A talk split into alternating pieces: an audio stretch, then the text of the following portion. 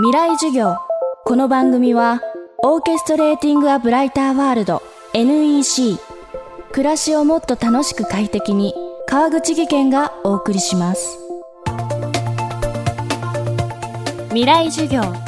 今週の講師は慶應義塾大学医学部小児科教授で小児科医の高橋隆夫さん。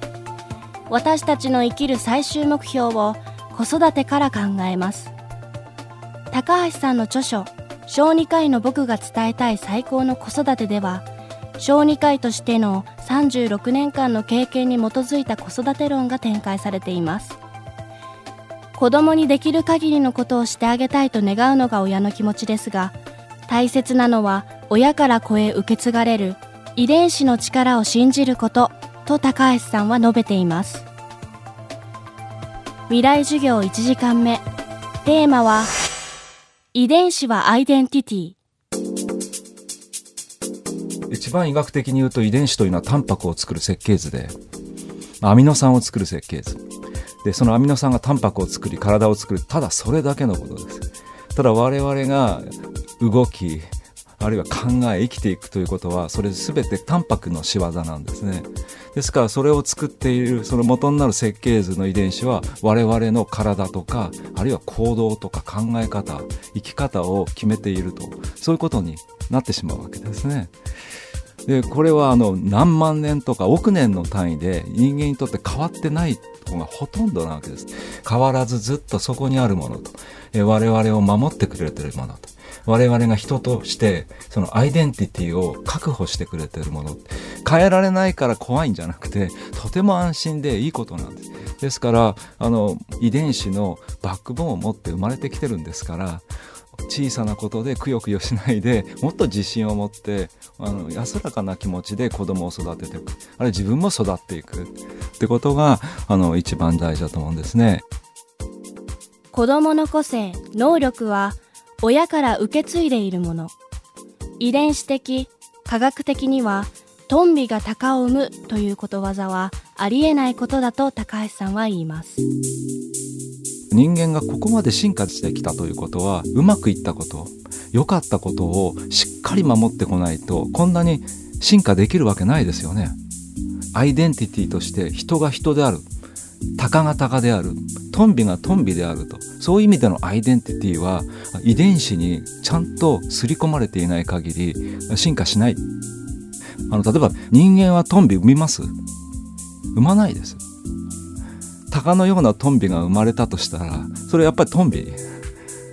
なんですね。鷹のようなトンビ俺はトンビだって言ってると思いますよ。あのトンビと鷹がどちらが優れてるって話では全くないですよね。そういう意味で人が人であるためのアイデンティティはまさに遺伝子だと。ただ揺るぎないずっと変わらないものが遺伝子でどんどん語り継がれていく中で多少の揺らぎとか変化があったことで人間もあるいは他の動物もみんな進化してきたと思うんですね。で遺伝子ってなんか揺らぎのないものっていうイメージがあるんで遺伝子には揺らぎがあるっていうのはでどういうことかっていうと遺伝子ってたったの2万2,000個しかないわけですよね。でそれがみんな同じだったらえ皆さん同じ身長で同じ顔立ちでそもそも白人も黒人もないはずですよね。それはこれほどバラエティに富んで個性豊かな人間社会が出来上がっているのは遺伝子の働きに揺らぎがあるからです。スイッチは2万2,000個しかなくてもそのスイッチのオンとかオフはいろんなパターンがあり無限の組み合わせがあるんですね。でそれを僕は一応本の中では揺らぎというふうに呼んでいてあの朝オンでも夜になるとオフになる遺伝子があったり小さい時オンだったのに間もなくオフになってしまう遺伝子があったりでおそらくあの努力して長い間あの練習を積んだりするとオンになる遺伝子があったり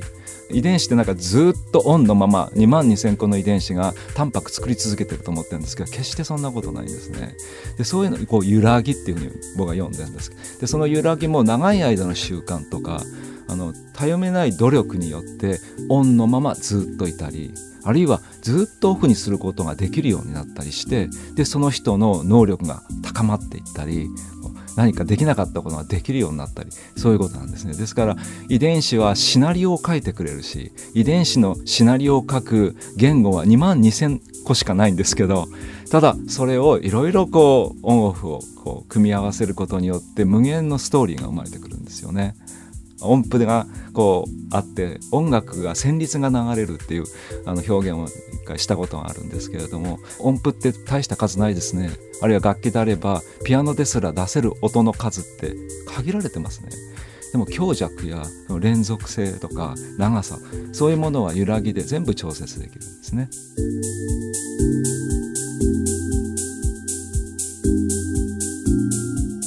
未来授業。今週の講師は小児科医の高橋隆夫さん。今日のテーマは遺伝子はアイデンティティでした。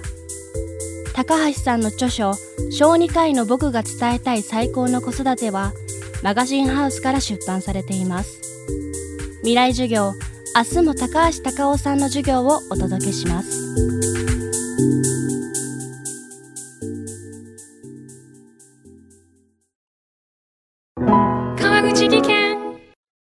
階段での転落。大きな怪我につながるので怖いですよね。足元の見分けにくい階段でもコントラストでくっきり白いスベラーズが登場しました。皆様の暮らしをもっと楽しく快適に。川口技研のスベラーズです。未来授業。この番組はオーケストレーティング・ア・ブライター・ワールド NEC 暮らしをもっと楽しく快適に川口技研がお送りしました。